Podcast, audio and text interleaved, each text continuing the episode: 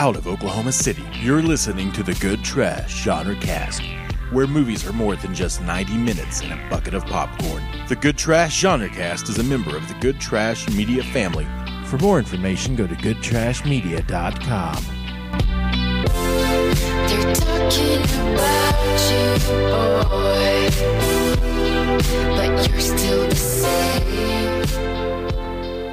Hello, everyone, and welcome to the Good Trash Genre Cast. We are in the thick of our Dead Center coverage, and we are still recording our regular shows. We are exhausted, But we love you. but we love you so much, and we are here. No, we really have the thunder. I was just kidding with the low energy thing. We're we have the thunder to bring to you right here and right now because we are so excited to be talking about the Paul Walker. We're so excited. Excuse you? I'm, I'm so excited. I'm, I'm faking the energy, man. Let me. well, do- no, I mean, you can fake the energy, but the whole quote excitement unquote thing is what I'm quibbling about. That's a fair point. We're looking at Paul Walker's Running Scared, uh, which is uh, a, a movie about um, Arthur Gordon when he sees a spider. And uh, True story. True story. And uh, so we're very, very, very excited Based on true events. uh, to be talking about that. But we must first identify the disembodied voices speaking to all of your brains. To my left, sir, who are you? I am Arthur Gordon, and I don't have a quote from this movie. Excellent. That's good. Um, we're okay with less of this movie in this podcast. Yes. Uh, moving on in the corner, uh, who are you, sir? My name is Dalton Stewart, uh, and uh, literally just say the F word. Uh, Are you ashamed of yourself, Mr. no. Host Picker? no, no. Well, That's okay. I'm I'm, gonna- I'm not. I have no shame. That's a fair point. Uh, the female voice who's been speaking already. Identify yourself, ma'am. One Nike gym bag, 60 bucks. One Nokia cell phone, 100 bucks. One, ta- one ounce Semtex, 500 bucks. Getting rid of a dirty cop, fucking priceless. See, just assume that there's an F word in the line. and my name is Alexandra Bohannon. God, that's such a dated reference. The- One It is. Nokia cell phone. Oh, no, well, no, the, uh, the price- dollar, MasterCard, dollar, yeah. dollar priceless. Yeah. uh, Oh yeah, MasterCard. that was a meme before memes were memes. That's a fair point. yeah. Damn. My name's Dustin Sells, and I'm here. And uh, I'm so glad to be talking about this movie. Um, or, well, I'm glad to talk to you, dear listener. We love you very much. And uh, so we're to do this thing. Now, we got to warn you, dear listener, this is not a review show, it is an analysis show. And that means that we will be spoiling the film as though you would watch it. And uh, we will, but before we get into that spoiler territory, we're going to have synopsis from our voice of the cinema. We'll have our quick thumbs up, thumbs down reviews. Once we get into our game, there is a possibility of spoilerific spoilerages there. And then finally, we will be spoilers ahead and ahoy when we get to the business time section, which is our analysis. You have been warned. Mr. Arthur Gordon, voice of the cinema. Let's hear that synopsis now, please. A low ranking thug is entrusted by his crime boss to dispose of a gun that killed corrupt cops, but things get out of control when the gun ends up in wrong hands. Okay. Yeah, that's fair. That happens in the movie. And um, yeah, so okay, let's hear those quick thumbs up, thumbs down reviews, and uh, what everyone thinks. Dalton, you picked this movie, so I'm going to go to you Uh, first. I'm so sorry. Um, He's all in. He can't. He can't recant anything. I'm, I'm not going to apologize for making you guys watch this. That's Bullshit. fair. I'm not going to apologize for making you guys watch this because I do think it is a fascinating film. Um, it is not good. Um, it, I will actually say this: it, it's really competently made. It's just too made. Um, th- there, there are some really interesting stylistical flourishes in this film. Uh, they're just too, too much. This film's trying very hard. Um, my, my, my joke about the f words. Uh, you know, I, I'm, I'm not one that has a problem with swearing. I'm part of the reason the show has an explicit tag on iTunes. Correct. You are pretty much the reason. Yeah, Correct. Yes, I'm sorry. Uh, that said, you're not, and it's fine. uh, you're right. I'm not sorry. I'm not sorry. Uh, I, I am sorry that this film feels the need to say fuck so much because literally, I would say probably seventy percent of all lines delivered by characters in this film involve at least one utterance of the word fuck. Usually, at least four. Um, and it's just, it's a film trying very hard to be edgy, and that's always embarrassing. Um, it's not like when a, a David Ayers screenplay has a lot of f words in it, and you're like, well, that's how cops and military people talk. Like, so it, it lends an air of authenticity. In this, it just comes across as like trying hard, and that's that's embarrassing. Nobody likes that. Uh, I, I I will say uh, I think Paul Walker uh, gives a really great performance in this film. Um, he's not a great actor. Um, but he's a good presence on screen. Uh, he's there are moments where his performance is again trying very hard, but he is definitely in every scene committed, uh, which I think is good uh, it- you know, it's it's nice to. I mean, if, uh, an actor who is most known for driving cars fast um, and furious. Uh, I'm, Yes, I am funny. Um, but you know, that's kind of what he, he is known for. And, and, and now that he has uh, passed away, we're we're not going to get to see anything else uh, from him career wise. So it is it is nice to kind of have this artifact of him doing some acting. I mean, it's it's not. I mean, there is uh, some violence in this, a lot of violence in this film, uh, but it's not an action film strictly speaking. Um, so so it is nice. Uh, I, I definitely could have probably been better with a, a stronger lead performer. Um, but you know what? You've got Vera Farmiga, who's a fantastic actress in here, and uh, doesn't doesn't doesn't really matter uh, as it turns out. You got Chaz Palminteri, also a, a fa- fantastic performer. Doesn't really matter. Um, you've got uh, oh son of a bitch, the actor playing the Russian dad, whose name escapes me, but I really uh, like that actor a lot. Um, doesn't matter. Um, he's actually my favorite thing in this movie. Uh, he's a piece of shit, but he's one of the most fascinating characters. Lord. Denethor from Lord of the Rings. Um, if you're trying to figure it out, dear listener. Yeah, Carl Roden uh, is the actor that plays Oleg's dad. Um, he, he- he's Rasputin in Hellboy, which is awesome. Uh, but yeah, I like Carl Roden a lot, and he's really good in this movie. Um, he he plays a bastard quite well, um, and I think that's the most interesting thing about this film is the um, what it has to say about fathers and sons. I think there's some really interesting stuff going on there. But yeah, it's it's a weird fucking movie, guys. It's bad. It's trying very hard. Um, th- this is very clearly a film that exists in the wake of uh, Tarantino. Um, a lot of these films were coming out in the late '90s, um, you know, in the wake of Pulp Fiction, and this one, for some reason, you know, exists all the way into 2005. So uh, it, it is kind of weird uh, that this film. Actually, I want to say what 2006, 2005. Yeah, I picked the movie and I don't even remember 2006. Um, it, it is very much a mid-aughts film that is trying to be the stylistic, uh, violent crime movie and it's not good.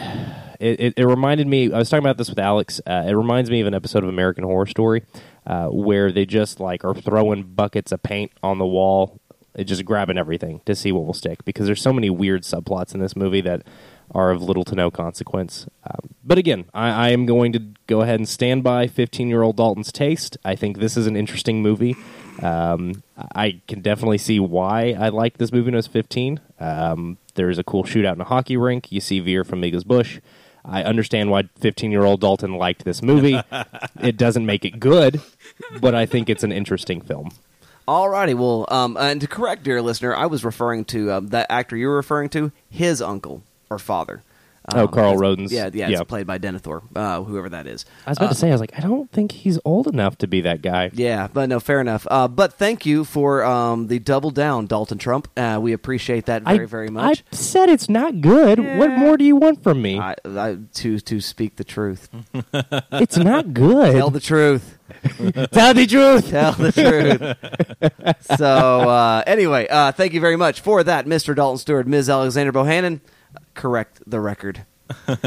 I didn't like this movie. I don't want to watch it again. Excellent. Well, thank you very much for that, Ms. Alexander Bohannon. Mr. Arthur Gordon, what do you have to say in terms of, rev- of review? Man, it was rough. Uh, yeah, I So mean, sorry. Yeah, like Dalton said, I mean, it, it's trying way too hard to be cool or hip or edgy. It, it does feel like a '90s movie. Um, you know, I, I don't care for many of the performances. Um, Paul Walker's fine when he's not just screaming, you know, the f word and at people that he's trying to kill them. Um, I don't like the kid that plays Oleg. Uh, Vera Farmiga is wasted, like Dalton mentioned. Um, I, you know, there are plot points in this that should be like, you know, at least somewhat built up or surprising, but they're just kind of nonchalantly glossed over. All the plot twists towards the end, they don't matter. Um, there's no real frame of reference for them being interesting or exciting. Uh, I think that you know, you know, like you said, it's way, you know, what'd you say? It's too flashy. Uh, it's flashy, but it's too flashy. Yeah, it's it's full of sound and fury signifying nothing. Yeah, and you know that was Dustin's review on Letterboxd. You know, it's like wh- let's take every effect and tool and trick that we know and let's Yeah. throw it on film. And some of them are well used. They just don't work cohesively within the film. Like the, the filmmaker knows like what those things are supposed to look like, and he executes them well enough. I, his name is escaping me at the moment because he hasn't really done anything other Yeah. than this. Um, yeah, it just uh, like the yeah, it, it's there's we're gonna have a, a black light shootout on a hockey rink. That's dope as fuck, but it doesn't mean anything. Yeah. Uh, I a lot of the stuff is really absurd and, and kind of pointless. The uh, there's some stuff in the hockey rink that's just super absurd, including a torture scene. Um, But uh, you know, I think this movie would have fared better if it was either it was either Joey's story completely or it was Oleg's story completely. But mixing the two, I think it loses its balance uh, because Joey's story is kind of in this real world crime. You know, revenge story, but Oleg's is this kind of weird, dark fantasy story. You mentioned the fairy tale on your Letterboxd Yeah, review, it- it- and he's meeting all these weird bump of the night he's, creatures. He's re- meeting a blue fairy and uh, Rumpelstiltskin and uh, the, the evil witch that lives in the gingerbread house. Yeah, he he. I want to see the movie about Oleg. Man, I don't give a fuck about Joey Yeah. Gazelle.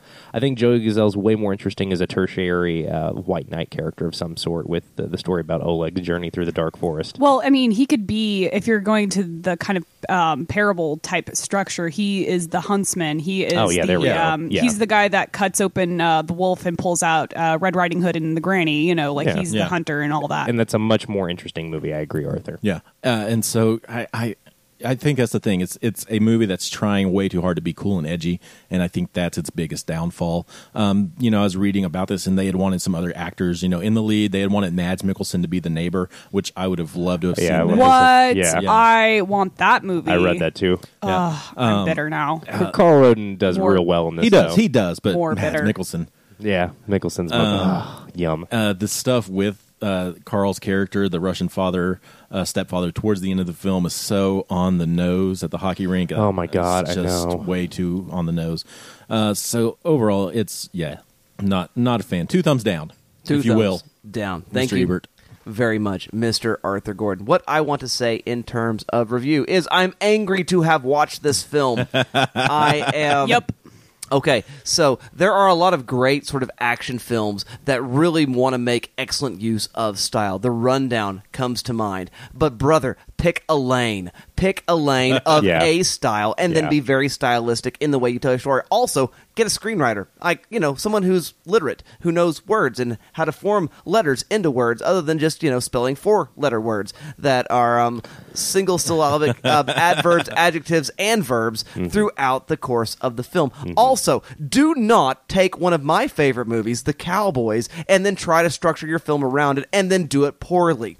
Do not Yeah. play this game. We should have just watched the Cowboys. Uh, the oh Cowboys yeah, is great. That would have been great. The Cowboys is a great. I Fucking did movie. find I it- still haven't forgiven Lee Marvin for killing John Wayne. But that was really that like part of it was really It's interesting. the most interesting. Yeah, That, that- I mean, the whole I'm telling the story about the eight millimeter Mm-hmm. um, re- film reels that are abbreviated, and that that sounded really interesting too. But yeah. It's all of, all of Oleg stuff is like really interesting, and then there's this not particularly great uh, movie going on around it. In conclusion, if you are going to do a film in which we follow around an item and the persons who are around that item, then do it. Don't do it sort of and then mostly pick two of the stories out of the possible six. This is a failure on every level, and it is a movie that I would like to burn in hell immediately. I'm done. I'm sorry, guys. I think this is everyone's tentative uh, Hebrew hammer. At least it's mine. I don't know about anyone else, but I was going to say I don't fault Dalton for this pick because we do need nominees for the Hebrew Hammer. so- no, no, no. Like, and don't get me wrong. My host pick, you guys are probably going to be mad at me too. So Wha- And again, in my defense, uh, I wanted something that was going to be easy for everybody to watch. You know, we've all got a lot going on right now. Yeah. It's on Netflix, and honestly, I was like, oh, I've been mean- meaning to rewatch this because I liked it when I was, you know, a freshman in high school. So, Right. And now I, I see why. No, I mean it. Yeah, you're right. It gets back to the mission of the Good Trash Genre Cast. We watch genre movies. They don't all have to be high art, exemplary pieces of their genres in which they take place in. I totally get it, but I can still really not like the fact I watched this True. movie. I think I was more plugged into this than I was Lost Boys, though. No, that's fair. Okay.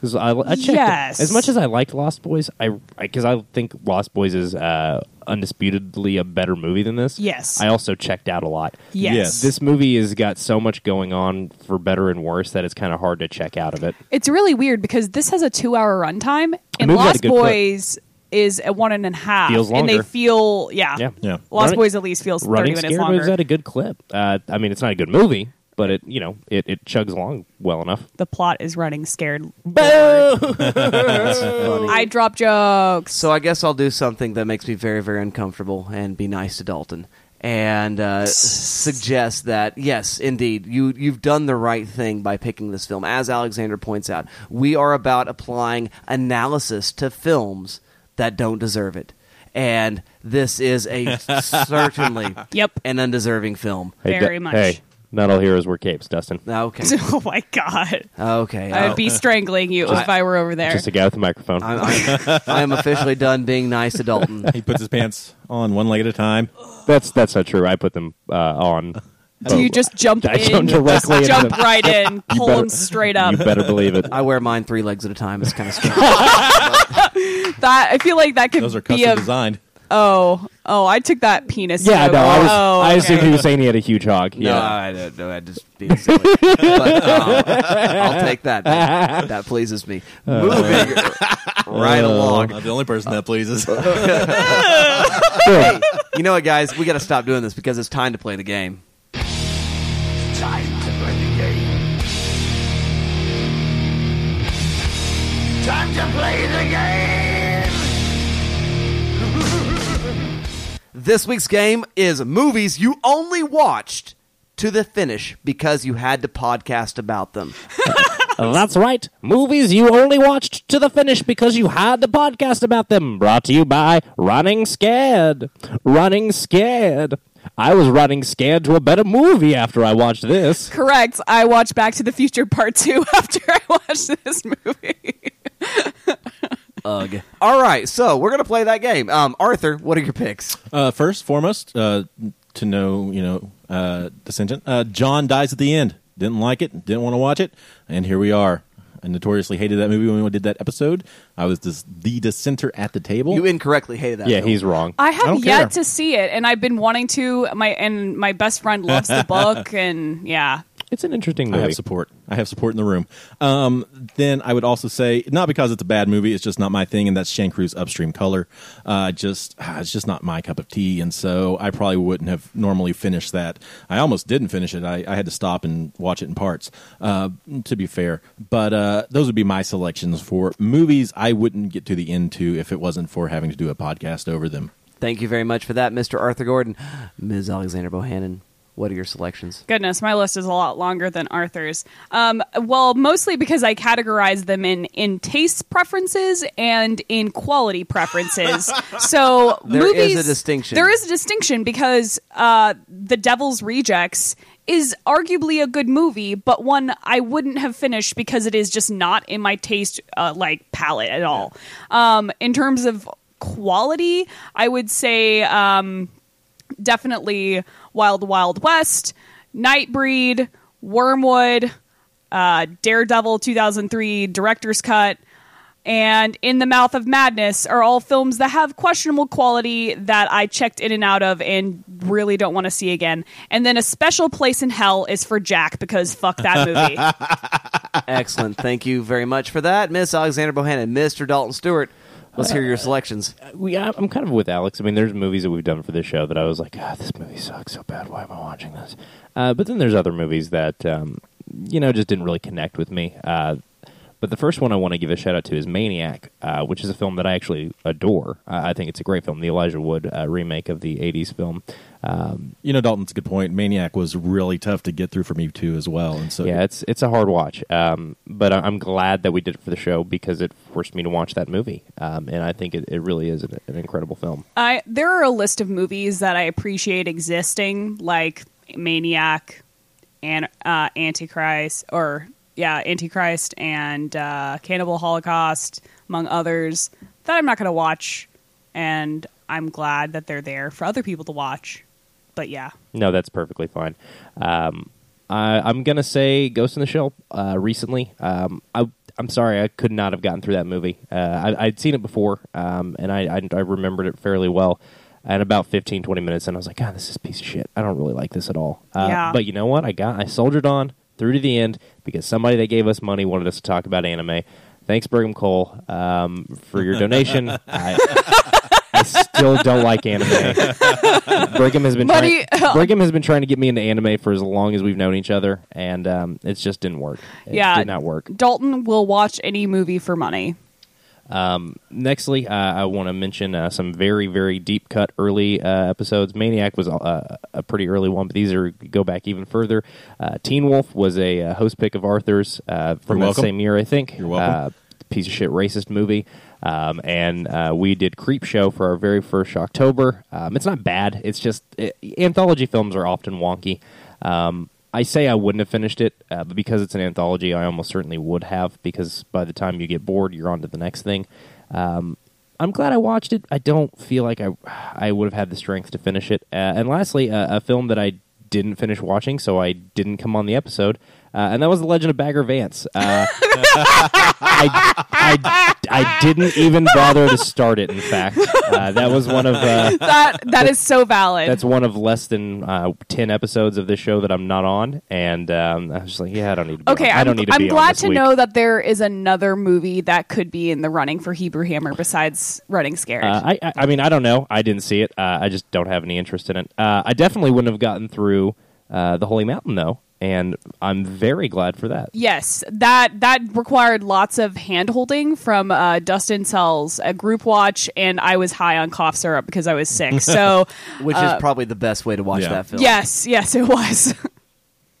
Alrighty, well, my selections. I must give a honorable mention for a uh, film I watched in order to write about it for our Dead Center coverage. Oh, God. Um, Black Mountain I'm Poets so sorry. is terrible. It's not funny. It's awkward, and it's you know it's uh, awkward. Funny's fine. Uh, mean funny is also fine. But if all you're gonna do is like we're gonna be mean to each other and be awkward with each other and keep the camera going way too long all the time and do nothing else, and also like you know fail to exploit the beauty of Scotland. Um, moving on uh, to actual films that we've seen. Michael Bay. Can we put him in the clink anyway? But Bad Boys Two. Yeah. Arthur. Yeah. I had to watch that whole movie because we had to do a whole show, and I wanted to die. Arthur's got some some pretty notorious host picks. yeah. I really want to watch Bad Boys 2 only because it is referenced so heavily in Hot Fuzz. Just to, Just I watch just Point Break. Yeah. yeah. Okay. That's the good one. Yeah. okay. Um, also, I must mention an early film also in our uh, repertoire from the Good Trash Media Network. Uh, that is A Fish Called Wanda. I just was bored. I didn't care. I really like that movie, but I haven't seen it I since I enjoyed was it. 14. so I, I might be with you, Dustin. I mean, uh, the things about it I, I liked. I liked a whole whole lot, but uh, I did check AKA out. Kevin Kline. Yeah, Kevin yeah. Kline. It isn't terrible, but I just didn't want to watch it. Yeah. I mean, and uh, the whole time watching, it, I'm like, I don't want to do this. And I just, uh, yeah, I had this sort of that feel that. sensation. So it- th- th- there's less vitriol and hate towards that film. So you you can only serve 30 years. Mm-hmm. That's kind of how I in felt the about stockade. Creep Show. Yeah, Yeah. it was just like I don't want to watch But this. guess what? We're going to have to watch it again for our Patreon exclusive season one redux of the Good Trash Genre Cast. That, that is correct. oh. God, I Ta forgot. da! Oh shit, I forgot we're doing that. Also, I gotta watch Hellraiser again. God damn it. also my next two picks, um, Dalton, Yeah, Bubby. The Faculty, Still wrong. You're still wrong. Dalton, I'm really looking forward to seeing it. You're still wrong. Equilibrium. Equilibrium. Yeah. uh, that was the beginning of a of a beautiful rivalry. Uh, Yep. Was those two movies? Yeah, uh, I don't know if, if if I don't like those movies as much as I just don't like Dalton. I can't decide which. but no. um, no, Oh, I'm gonna kiss you so hard. I, I'm done being nice to anyone um, right now. Yeah, those are our first two fights on this show. Yeah, that's- that's both accurate. of those movies. Yeah, uh, Uh, that's fair. Uh, I, I get why you don't like them. You're wrong, but I, Okay. I, I get it. Hey, you know what? They're both better than Running Scared. So, so I want those directors thrown in the stockade, and just for kicks and grins, Dalton too. Why not? Um, moving where right along, though. Uh, thank you so much for listening to our gameplay, and we'd like for you to participate with us any way you possibly can, and you could do that maybe via those magical means that we all know as social media. Miss Alexander Bohannon, do you know anything about those social media means by which conversations are held? Sure thing, Dustin. You can find the Good Trash genre cast at goodtrashmedia.com. You can find us at Facebook at facebook.com forward slash good trash media. And you can find us on Patreon at patreon.com forward slash GTM. Excellent. Thank you much for that, Mr. Dalton Stewart. I believe there remains yet a means by which conversations could be held. Uh, that is correct, Dustin. Uh, the Good Trash Genre Cast uh, is found on Twitter at good underscore trash, uh, along with the rest of Good Trash Media. Uh, we do all of our updates uh, about everything going on on goodtrashmedia.com uh, at good underscore trash, including Caleb. Alex and Dustin's extensive Dead Center Film Festival coverage. Uh, while you're listening to this, Dead Center is uh, over and done uh, for the year, but uh, the coverage still exists on the website. Um, if so, if that's something that interests you, you can go check that out. Uh, if that's something you're not interested in, though, uh, there's a whole shitload of stuff over there. So we we update it quite well. And when I say we, I mean me occasionally. Uh, mostly, I tweet things that uh, get me in trouble. Uh, but Alex and Caleb uh, do a great job of keeping the world aware of what's going on for Good Trash Media. Excellent. Thank you very much for that. Guys, it's time to get down to business.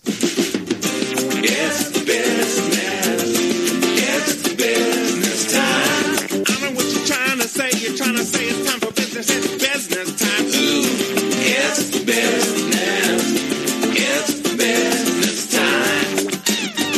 Doing the dishes isn't part of the foreplay, but apparently doing the laundry is. Oh, it is. It is indeed. Thank you very much for that. Mr. Dalton Stewart, thank you very much for that great bit of music. DJ, producer, co host Arthur Gordon. Guys, the business time is analysis. I'm so excited to hear these words said by these people because they are all people I cherish, minus Dalton. And therefore, we are very, very thrilled to hear words about them. I'm going to go to you first, Dalton. What do you have to say? I'm sorry. That's it. No, I'm kidding. It's not your fault, Will. Fuck you, man. Not you, man. Don't do this to me. It's not your fault. It's not your fault. Ruth. Um, yeah, so I made you watch Running Scared, um, and I couldn't really remember a lot about the movie. I mem- I remembered the basic plot more or less, um, but I remembered it being weird uh, and liking it. And I don't really like it, but it is weird. Um, and part of what's weird about it is that it doesn't seem to understand um, that Oleg's stepdad and Joey are the same person, um, and that just because one of them is uh, capable uh, and one of them is a meth addict does not make them one a better person. Because let's not make any mistakes about it. Joey's a kind of a douchebag. Yes. Uh, he's really mean to his his children. Um, he's kind of uh, disrespectful towards his wife. Uh, he doesn't really seem to have much regard for anything, and again, he seems to love these people that because and he beat up his dad with a baseball bat. he did. That's a cool story, though. That's the other cool story. Um, we'll get there. We'll get there. Give me a second. Okay.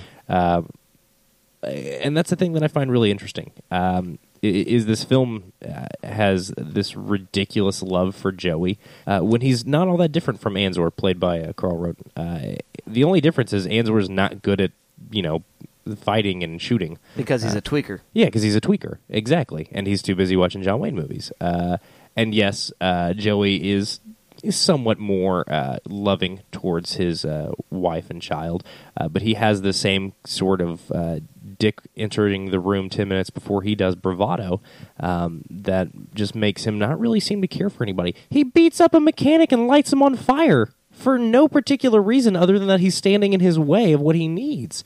And this is a guy that turns out to be an undercover FBI agent. This is a man of the law Yes. who just goes around accosting people and beating the shit out of them to get what he wants. And the film seems to think that he's somehow better than Anzor. Anzor has the much more selfless moment in this film, which is way too on the nose because it like directly references the cowboys that we've a scene we've seen in the movie. The filmmaker Wayne Wayne Knight, who wrote and directed this movie, uh, I think that's his name, Wayne Kramer. Wayne Kramer uh, feels the need to show us the scene where John Wayne's killed in the Cowboys, so he can then directly copy it at the end of the movie. That direct copy would work a lot better if we hadn't just watched it like 20 minutes ago. Also, if he left his shirt on and the image of John Wayne John wasn't Wayne- on his back. Exactly. Yeah, exactly. But again, Anzor has the more heroic moment. He says, Nope. Uh, I want to be John Wayne for one time in my fucking life. I'm going to stop doing meth and beating up my son, my stepson, and I'm gonna I'm going to have this moment of uh, we've talked about this recently. Uh, I'm going to refuse the narrative of redemptive violence, and I'm going to take on the violence upon myself. Uh, and it's a great kind of beautiful moment and then Joey kills everybody. And it's just weird. It's a it. it's so strange that the film thinks Joey is a good guy because he's not. He's a piece of shit, and Anzor is too. I'm not trying to say he isn't, but he has the more redemptive character arc. He has the more interesting character arc. Uh, and I, I think this film really buys into these myths of redemptive violence, but also of toxic masculinity, of saying, well, as long as you're beating up the right people, that still makes it okay. And that's not correct. That's not correct at all. Y- yeah, because he has the conversation with Oleg. He's like, and you know, we don't want to shoot your stepdad, but wait until you're a few years older where you can go in and beat him with a baseball you can bat. cripple him with the baseball Yeah. bat. And again, it's it's really a kind of a great scene. Uh, it's probably the best acting, uh, the best monologue that Paul Walker's ever gotten, uh, because it is this kind of really harrowing story, and we know it's him. He it doesn't Yeah. ever actually say it's Joey, which I think is an interesting. It's one of the only times this movie is subtle. There, there's a personal thing here for me with that. I mean, that monologue is way too much and terrible, and you know, you grow up till you get bigger, kind of thing, and, and use violence. And yet, there is a thing with boys. I remember quite vividly of a conversation. Um, my son is quite big um, for his age, as far as length and tallness. He's already taller than me, and I think he's like 11 or Ye- something. but he's always been kind of small framed and also um uh, he's, he's just sweet generous um you know uh, sentimental as a child. And there was a kid picking on my boy. And i looked him in his face. I got him away from his mother and said son next time he looks at you mash his nose all over his face. And there was this moment of joy all over him. And he did it and it's never happened again. And there's, I mean, I'm I'm I'm pacifist, you know, but there's there's something there there's something very resonant in that particular moment. and that's why I think that scene works so well. Yeah, yeah, exactly, it as it does speak yeah. to, um, you know, I, I, I think part of the problem though is that he's right, and to some extent in that moment, this this idea of you're going to have to bide your time till you can protect yourself from the world. Um, which I think is again a kind of a, a moment of subtlety and grace in this film that also still buys into the myth of redemptive violence, which is again a problem. Um, and I think that's this film has a really complicated relationship with dads. Uh, there's a lot of father. There's several pairs of fathers and sons throughout this film. Uh, Anzor's uncle is the, the leader of the, the little Odessa. You know, um, oh god, I used to know this. Never mind. The Russian mob. I was going to call them by their proper name. Um, Vor. There we go. The Vor. The Vor. Uh, there, I, I knew it. Ha ha! I got it. Um, so you know they have a father-son dynamic, even though he's his uncle, and then you've got Anzor and his stepson uh, Oleg, and then you have Joey and his son, uh, and then you have the gangster that Joey works with and his dad. I mean, there's fathers and sons all over this fucking movie, and they all end up killing each other. yeah, and it's just it's weird. It's weird. It's weird. It's weird. Uh, and nobody is good. Nobody is special, and everyone's awful except kind of for Anzor at the end when he refuses to kill his stepson, uh, even though he knows it'll get him out of this. It, it, it's just so strange that the movie is morally misguided to the extent that the only good guy is the tweaker that punched his wife like 15 minutes into the movie. It's it's a strange film, but I, I do think it speaks to something interesting about what we perceive uh, in masculinity to, to be okay. Uh, because John Wayne is in this movie, uh, and John Wayne uh, spanked Margaret O'Hara one time on film. Um, McLintock, check it out. Yep. I actually don't. you like that movie though? I have nostalgic reasons. I Yeah. don't actually like it. Gotcha.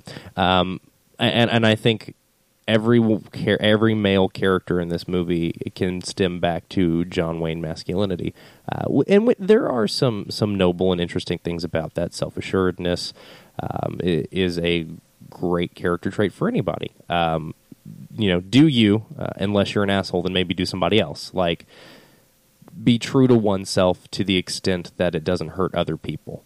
Um, and I think there's something great about that. But you can't solve every problem in everyone's life by uh, beating up somebody with a shovel handle. Um, that's actually a uh, Clint Eastwood movie, but irrelevant. I, I think this film does speak to white uh, male American uh, daddy issues, specifically our issues with our collective dad, John Wayne, um, who is the guy that all of our granddads wished they were. Um, and and I, I think this film, although it has uh, yet to sort through its daddy issues, speaks to them in a way that is endlessly fascinating. Um, and uh, I, I think uh, I would love to be the therapist uh, of uh, Wayne Kramer and just uh, talk to him a little bit more about his dad. Um, and you know, the just because it's in the picture doesn't mean that's representative of his life at all. But I would definitely like to talk to the filmmaker a little bit about you, hi- his thoughts on fatherhood and his thoughts on violence. Um, because the film, I don't know if it's pro violence or not because it waffles so wildly between two extremes. Um, but anyway, I, I know that was kind of all over the place, uh, but it is a weird, all over the place movie, so I think it's okay. I'm going to be uncomfortable again and say good observations, Dalton. But I'm I'm really done being nice to you. Are you So- sure? you sure this is the last time? I probably not. You said it was the last time last time, Dustin. Yeah, it's fair. Uh, well done. Um, oh gosh, I did it again. Thank you very much for that, Mr. Dalton Stewart. Ms. Alexandra Bohannon, what do you have to say in terms of your analysis? this is gonna be this is gonna be tough, guys, because whenever I watch this movie, ten minutes in, I knew what I was gonna talk about, and I was gonna talk about gun control. You should have just turned it off and just did that. Right. But I love you all too much. So, whenever I realized I was doing this topic um, and we're recording on what is the worst, the day of the worst mass shooting in history, U.S. history. U.S. history, this is kind of troubling, um, and it's a little hard for me to get out. Um, but it does prove that this topic isn't going to go away, and no matter how much we wish it would, it's not. And I apologize if I get emotional during this, but this is a very um, emotional topic for me. So in this film, we see very early on that we have that whole gotta hide the gun because the the boss mob bossy dude, you know, blah blah blah. Um, what's the guy's name? Joey. uh, yeah, Joey. Joey uh, then hides this gun in um, an a conspicuous place, an inconspicuous place, so he thinks, um, but it's definitely not secured in any way. So whenever he, his son and Oleg uh, witness um, the where the gun is being stored, they of course have access to it. You know, there are no there is nothing to prevent someone once they have a gun that is loaded from them shooting it.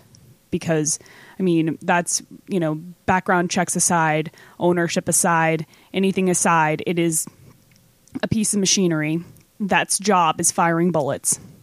So whenever you pull out a gun and point it at someone and pull the trigger that bullet is going to come out of the chamber and it may hit an intended target and that's what happened in the case of Oleg with his father. Now, that shot didn't kill, it merely, I mean, it hurt him quite a bit.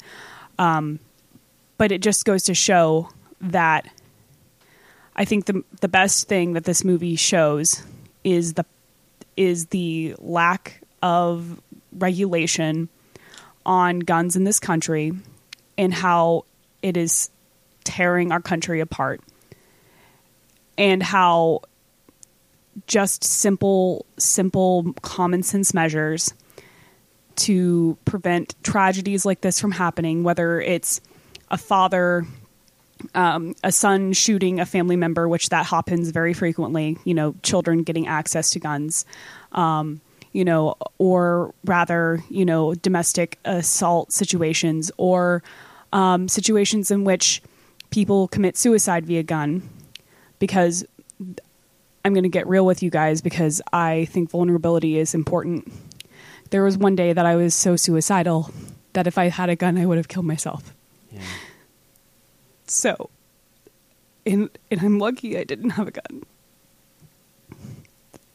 A fr- one of my really good friends, she had a family member that wasn't that lucky. Mm. That family member had the gun and killed themselves. So I think that whenever we contemplate issues about gun safety and about regulations on on firearms, we have to remember the point of of gun ownership and the point of why these regulations exist. It isn't to take your guns away. It isn't Obama's going to take my guns away. Um, it is to keep people safe. We can introduce common sense legislation that requires families to own, if you have a firearm, to have a gun safe, um, banning assault rifles, which most mass shootings are committed by assault rifles. You can check the stats on that. I don't have it right with me, but I think every mass shoot, the past four mass shootings, including Sandy Hook and this one in Orlando, were committed by like automatic assault rifles that are not used for sport. Those are used for killing. I understand there are people that wish to use guns for recreational purposes, and I wish that um, my feeling, personal feelings for guns, and my distrust of guns aside, I think that it is written in the Constitution, Second Amendment right, that you have the right to own a firearm. However, you should also be prepared to m- create a, a, a world of safety for those around you. And maybe that does infringe a bit on your rights to own a firearm under the Second Amendment. But I think the good of the country, they this country deserves better. And it deserves better than being just owned by the NRA, like most members of Congress who vote gun legislation down are owned by the NRA. So I urge you that if you own a firearm, and I know some people, some of our members of the Good Trash genre cast and the Good Trash Media family own firearms, and that is perfectly fine because they use them recreationally and for sport and for hunting. That's great. But, and they use also have safety. Um, I know Dalton Stewart has a gun safe that has a, a it's a big ass gun safe, and he keeps his firearms away from everyone Yep. And I know that Dustin Sells um, is very safe with his uh, guns. And I have family members that also teach uh, their sons and daughters how to use firearms sec- safely, correctly. But not everyone is as lucky. Not everyone has family that will look out for them like that, and they will gain access to firearms and accidentally shoot people, or purposefully shoot people, or go on mass murder sprees like we've seen over and over in this country. So I urge you, and I think what the movie Running Scared is urging you is to consider is that we need to think about gun legislation in a way that isn't just thoughts and prayers, but something a little more, something that actually does something, and controlling controlling the status of guns in this country is the only way that we as a society can better ourselves without being afraid to step out our front doors. Thank you very much for that, Ms. Alexandra Bohannon. And um, I, I just, Thank uh, you, know, Alex. I want to speak to the moment I mean, because it is important, and it will, uh, in a moment, tie into my own analysis. Uh, but we we have to consider the fact that um, this movie is about a thing that happens. I mean, today it happened. Today, you know, these sort of events do occur, and there is a need for responsibility. Um, as Alex mentioned, I am also a gun owner. Um, Dalton, hey, where are my guns at? Uh, they're in my safe, dog. They're all at, they're all at Dalton's house uh, because a situation arose in which I did not feel like it was at all safe, and I, I made sure that it didn't happen because that's what you do.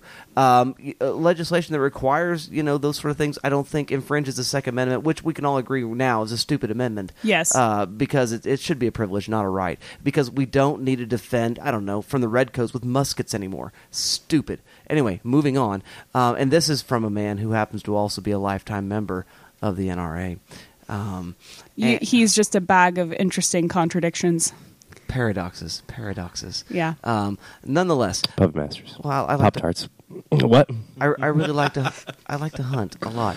Um, Man, and it really speaks to the fucking moral confusion of this movie. Uh, Yes. because Oleg shooting Anzor is like the movie can't decide what that means. Yep, it sure can't. It can't decide if that's a good thing or a bad thing. Right. oh, I think the movie uh, basically suggests that the man needed killing. Well, it does, but Yeah. it also suggests that Anzor can be redeemed because it does it at the end of the film, and Right. it also suggests that this kid shouldn't have been poking around in Joey's yes, shit. that was the pr- prime tenet of why I think this movie is, you know, all about safe gun handling. Now, I think it does imply, as you said, that he quote deserved it unquote, and you know redemptive violence, as we've dis- as you all discussed before.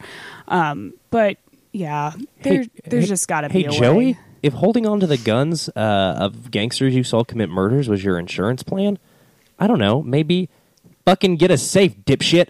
Don't just hide it in a crawl space in your basement, and you dum dum. Like Yeah. what? That just doesn't narratively make sense. He's Yeah. a bad FBI agent.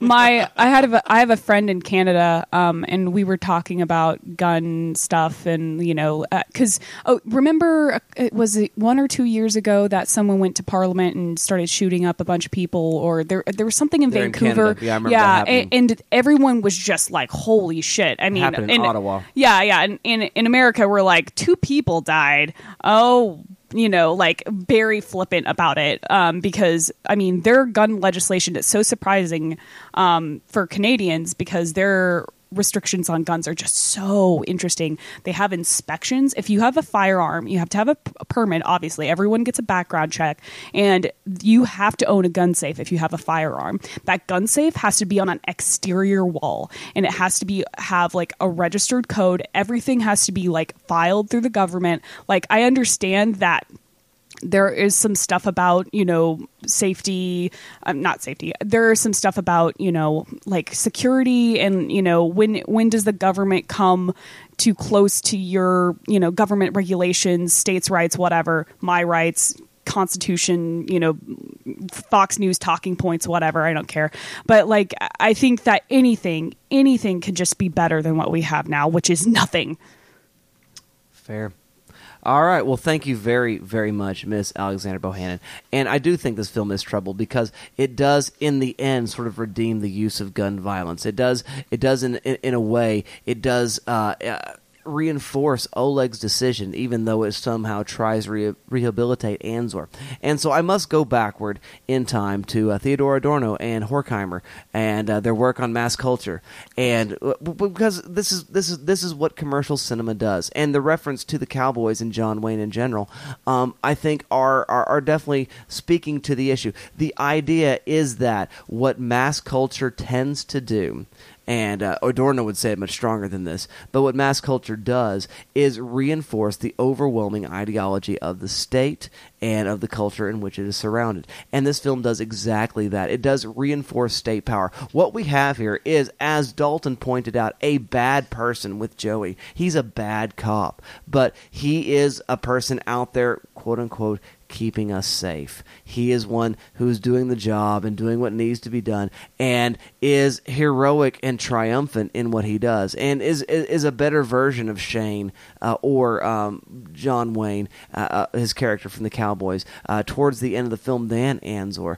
because he is the good guy with a gun. He is the good guy with power. He is the good guy who's defending the system. And what is the system that we're trying to defend that we are sort of being enamored with, but because of its romanticization? It is capitalism by nature. That's why we have our MasterCard reference with uh, Nike bags and Semtex blocks and dead um, crooked cops.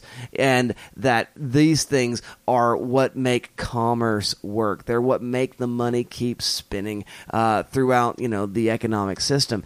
And this film continues in that same vein by, again, you know, uh, making reference and indexing the John Wayne, and by using this terrible person doing these terrible things, and then making him a cop, and then not only that, sort of the the, the, mishandled ending where he should have died, um, not having him die. Spoilers. It's So fucking stupid. It's dumb, but you know why? Because we reward all that goes well. He's he's he's the one who's done the it right makes so thing. much more sense for him to die. Yeah, it absolutely makes more sense for him to die. But we got to have a triumphant hero that we're dealing with, um, and so it, it, you know, it defends everything from American foreign policy to American gun policy to American capitalism to. Uh, you know, just a general American uh, masculine social mores and the patriarchy. All of this sort of stuff, even though it's questioned at times and sort of done badly, because the film creates this character who does all these terrible things, but because he suffers in such a way for so long and for so much, and then is able to again to sort of achieve a victory over worse people at the end, that therefore these guys are in fact the good guys, and we should all be continuing to support them. And this is exactly Adorno, and I say mostly Adorno. I think if you find an elegant sen- sentence in um, uh, the mass culture uh, essay, it's probably because it was Horkheimer. The rest of it's all Adorno. But um, nonetheless, um, that that's why Adorno is suggesting that when you have this commercial product, when we're dealing with art, when we're dealing with something that is a consumer item rather than you know necessarily art for art's sake, so to speak. Um, and this film is absolutely not art for art's sake, even though it has sort of artistic ambitions. Um, it's mass produced art. And as a result, because of its factory nature, it represents um, and is a cookie cutter of the society from which it comes and the ideology of that society. Which is really damn fucking sad. Alrighty, well, thank you very much for that analysis, folks. Um, we really, really appreciate that, dear listener. Um, I'm telling you, when we we mentioned this earlier, that the mission statement of this show is that there are theoretical conversations to be had in all of the movies, not just Citizen Kane. And this film, Citizen Kane, it ain't, but conversation it does have. Although Citizen Kane might have been greatly improved by a showdown in a blacklit hockey uh, rink. Yes. Rosebud. Yeah, I'm really And then, and then, yeah, and then he slides, yeah, across the ice on Rosebud with an Uzi.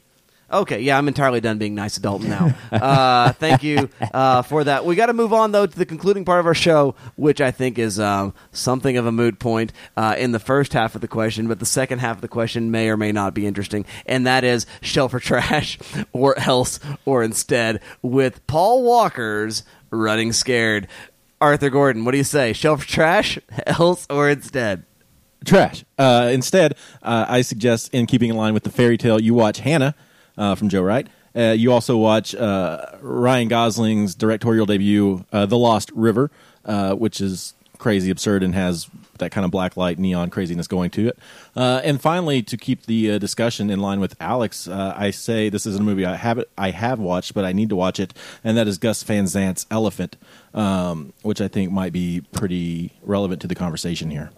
Yeah, it's a complicated movie. Uh, my feelings on it are complicated, but I think it's essential. Um, I don't love it, but I think it's important. Go on. What do you say? Shell for trash, else, or instead? Oh, I was talking about Elephant. Uh, with this movie, yeah, I'll, I'll keep talking. Um, I'm gonna trash it. Uh, I can't believe I'm trashing my own host pick. That's I think that might be a first in the history of the Good Trash uh, Media Network uh, that somebody trashed their own host. Let me phrase that. I think that might be a first in the history of the Good Trash Genre Cast that somebody trashed their own host pick. But there you have it. Um, instead, I would recommend you watch movies, other movies I thought were dope when I was 15, um, and I'm going to explicitly and specifically mention movies I still think are dope, uh, but really liked when I was 15. Army of Darkness, Pulp Fiction, The Matrix, Fight Club, um, Do the Right Thing, and Do the Right Thing is a good one to end on. Okay, very good. Those are movies I thought were hella cool when I was 15, and uh, I still like. Yeah, I think they do stand up, unlike Running Scared. So, thank you very much for that, Mr. Dalton Stewart, Ms. Alexandra Bohannon. What do you say? Shell for trash, else, or instead? Oh yeah, trash. I mean, what? like, just listen to her episode. I think that's way more fruitful. Um, and um, yeah, no. Um, I would recommend for your else's um, um, a host pick of Dalton's that after watching Running Scared, I like way more. The Raid Redemption because that movie is really. Really good action movie. You're welcome. With lots of non sleepy time bullets, which I definitely appreciate. And um, we don't have questions about gun morality or redemptive violence It's a cohesive It's and a- focused narrative. Yep, um, and it's stylized in a way that is interesting and not over the top. Um, I'll also give you two documentary recommendations. Of course, due to the topic of my discussion, I cannot not mention Bowling for Columbine. Um, and then I'll also recommend the 2015 uh, documentary "The Mask You Live In," which discusses toxic masculinity and how it it relates to gun violence. Um, it is um, a documentary made by the same people who made the the film Miss Representation, which is all about um, toxic, you know, toxic femininity, if that's really a thing. I mean, just um, media and the cultural uh, attempts to make women act in a certain way. Um, but this one is about the masculinity kind of portion of that and um, how we desperately need feminism and we need to acknowledge that men can have feelings and that's fine. Um, because otherwise we I have dads like Anzor who uh, get way too into John Wayne and uh, beat up their kids. Yep. Um, but yeah, those are those are my suggestions for pairings instead of this film. Fucking A. Excellent, excellent. Thank you very much for that. I am also going to say trash. I'm shocking no one. What? Um, yeah, I don't. Trash is actually too good for this. Um, but we'll not get into all of that at this point. What? Poor Chazz Palminteri. Uh, mhm. Poor Vera Farmiga. Yes, uh, more Vera Farmiga. Oh, Uh, yeah. How about another I don't know undercover cop story like The Departed? Watch that. Uh, Oh, because, yeah, hello. You know it's good, and this isn't. Um, also, like stylistic and stylish action film. Watch The Rundown. It's got The Rock, and he's got charisma for days. Oh, you and mean Dwayne Dwayne the Rock Johnson Johnson? Dwayne, Dwayne the Rock, Dwayne Dwayne. yes, I'm so glad you said that. yeah, it's all because of you, Alex. I know it's so fun to do. That's very very funny. Um, so yeah, check that out. Also, if you're interested in like watching an item being passed around and see the lives of those who pass it around, you got to see 1993's twenty bucks, and uh, which is about a twenty dollar bill. I didn't. I want to see this now. That's not what I thought you were going to say. And now I can't remember what I thought you were going to say. No, I was going to say twenty bucks. Well, that's. Well, tell me more about it. Uh, twenty bucks is Was it, where's it from? Uh, 1993. It's an American film. It is a movie I saw on HBO when I was like a 14. Um, haven't seen it since. Uh, But you thought it was really dope I when thought you it were was really 14? Fun. Yeah, like prostitutes and drug dealers and you know people at the convenience store and you know everything. Which this movie has a little bit of that going on, and it would have been more interesting. I, I thought maybe that was going to happen, but it didn't. It's too bad. Therefore, bad. So uh, check those things out, and I think you'll have a better time. Also, never watch Running Scared ever. Pretend like it doesn't exist. Get amnesia regarding that film. Um, it's kind of amazing when a film has got so much like morally like weird and complicated stuff in it that we didn't even get around to talking about the casual misogyny. Yes. Okay, so there you go. You know where we're coming from with regard to this particular film. We come now to the end of our show, and we must now consult the AB 1700. 17,000? 17 billion. 17, what is it? 17? Pick a 11, 11 T o'clock. 11 T o'clock. Uh, the AB 1700 randomizer, and pick out another film for next week.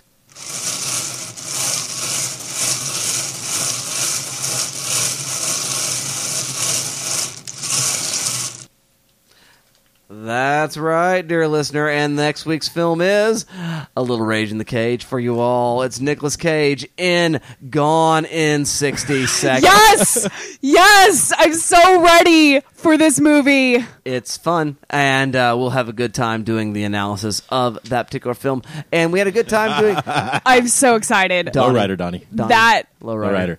That's one of the few I remember watching this on VHS and I watched it a lot. I don't know why, but I did. Oh my gosh, there's there's some reason that must have had an impact on me. Uh, sexy Angelina Jolie. There is that. Also, Yes. Robert Duvall. yes, Chi and McBride. Christopher Eccleston. There's so many people in this movie. Giovanni Ribisi. Oh, Giovanni Ribisi. Yeah, he's good. Will in this. Patton. Well, we're going to move on like a streamlined butterfly, though, and say this to you all, dear listener, um, that what we want to do here on this show is have a conversation about the movies because the movies are so much more than 90 minutes and a bucket of popcorn. In this case, it was a terrible trudge of 120 minutes, and I had no popcorn, and so I was sad on all fronts. But yet, the conversation is what makes it worthwhile. I'm glad I had this conversation. I'm glad to have had it with my co host. I'm glad to have shared it with you all. Watch a movie, have a conversation, because that's what makes it all worthwhile, and we'll see you next time. The Good Trash Genre Cast is produced and edited by Arthur Gordon. Direction by Dustin Sells. Social media by Alexandra Bohannon, Caleb Masters, and Dalton Stewart. Our intro and outro is Night Call by Kavinsky and Lovefoxxx. We are also proud to feature music from Deer Tick this week on the program. For more information on this episode of the Good Trash Genre Cast, as well as the rest of the Good Trash Media family, please visit goodtrashmedia.com.